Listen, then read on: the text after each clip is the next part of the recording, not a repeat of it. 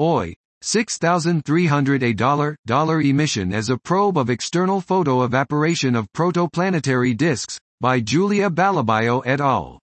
We study the utility of the OI 6300Å forbidden line for identifying and interpreting externally driven photo-evaporative winds in different environments and at a range of distances.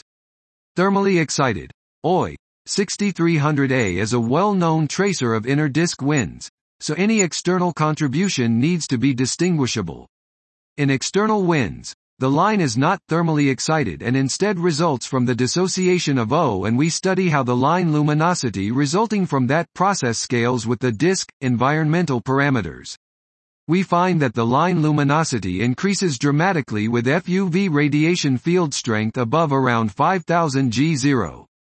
The predicted luminosities from our models are consistent with measurements of the line luminosity of proplyds in the Orion Nebula Cluster.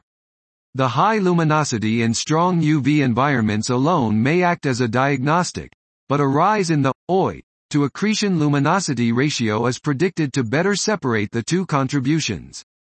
This could provide a means of identifying external photo evaporation in distant clusters where the proplyid morphology of evaporating disks cannot be spatially resolved.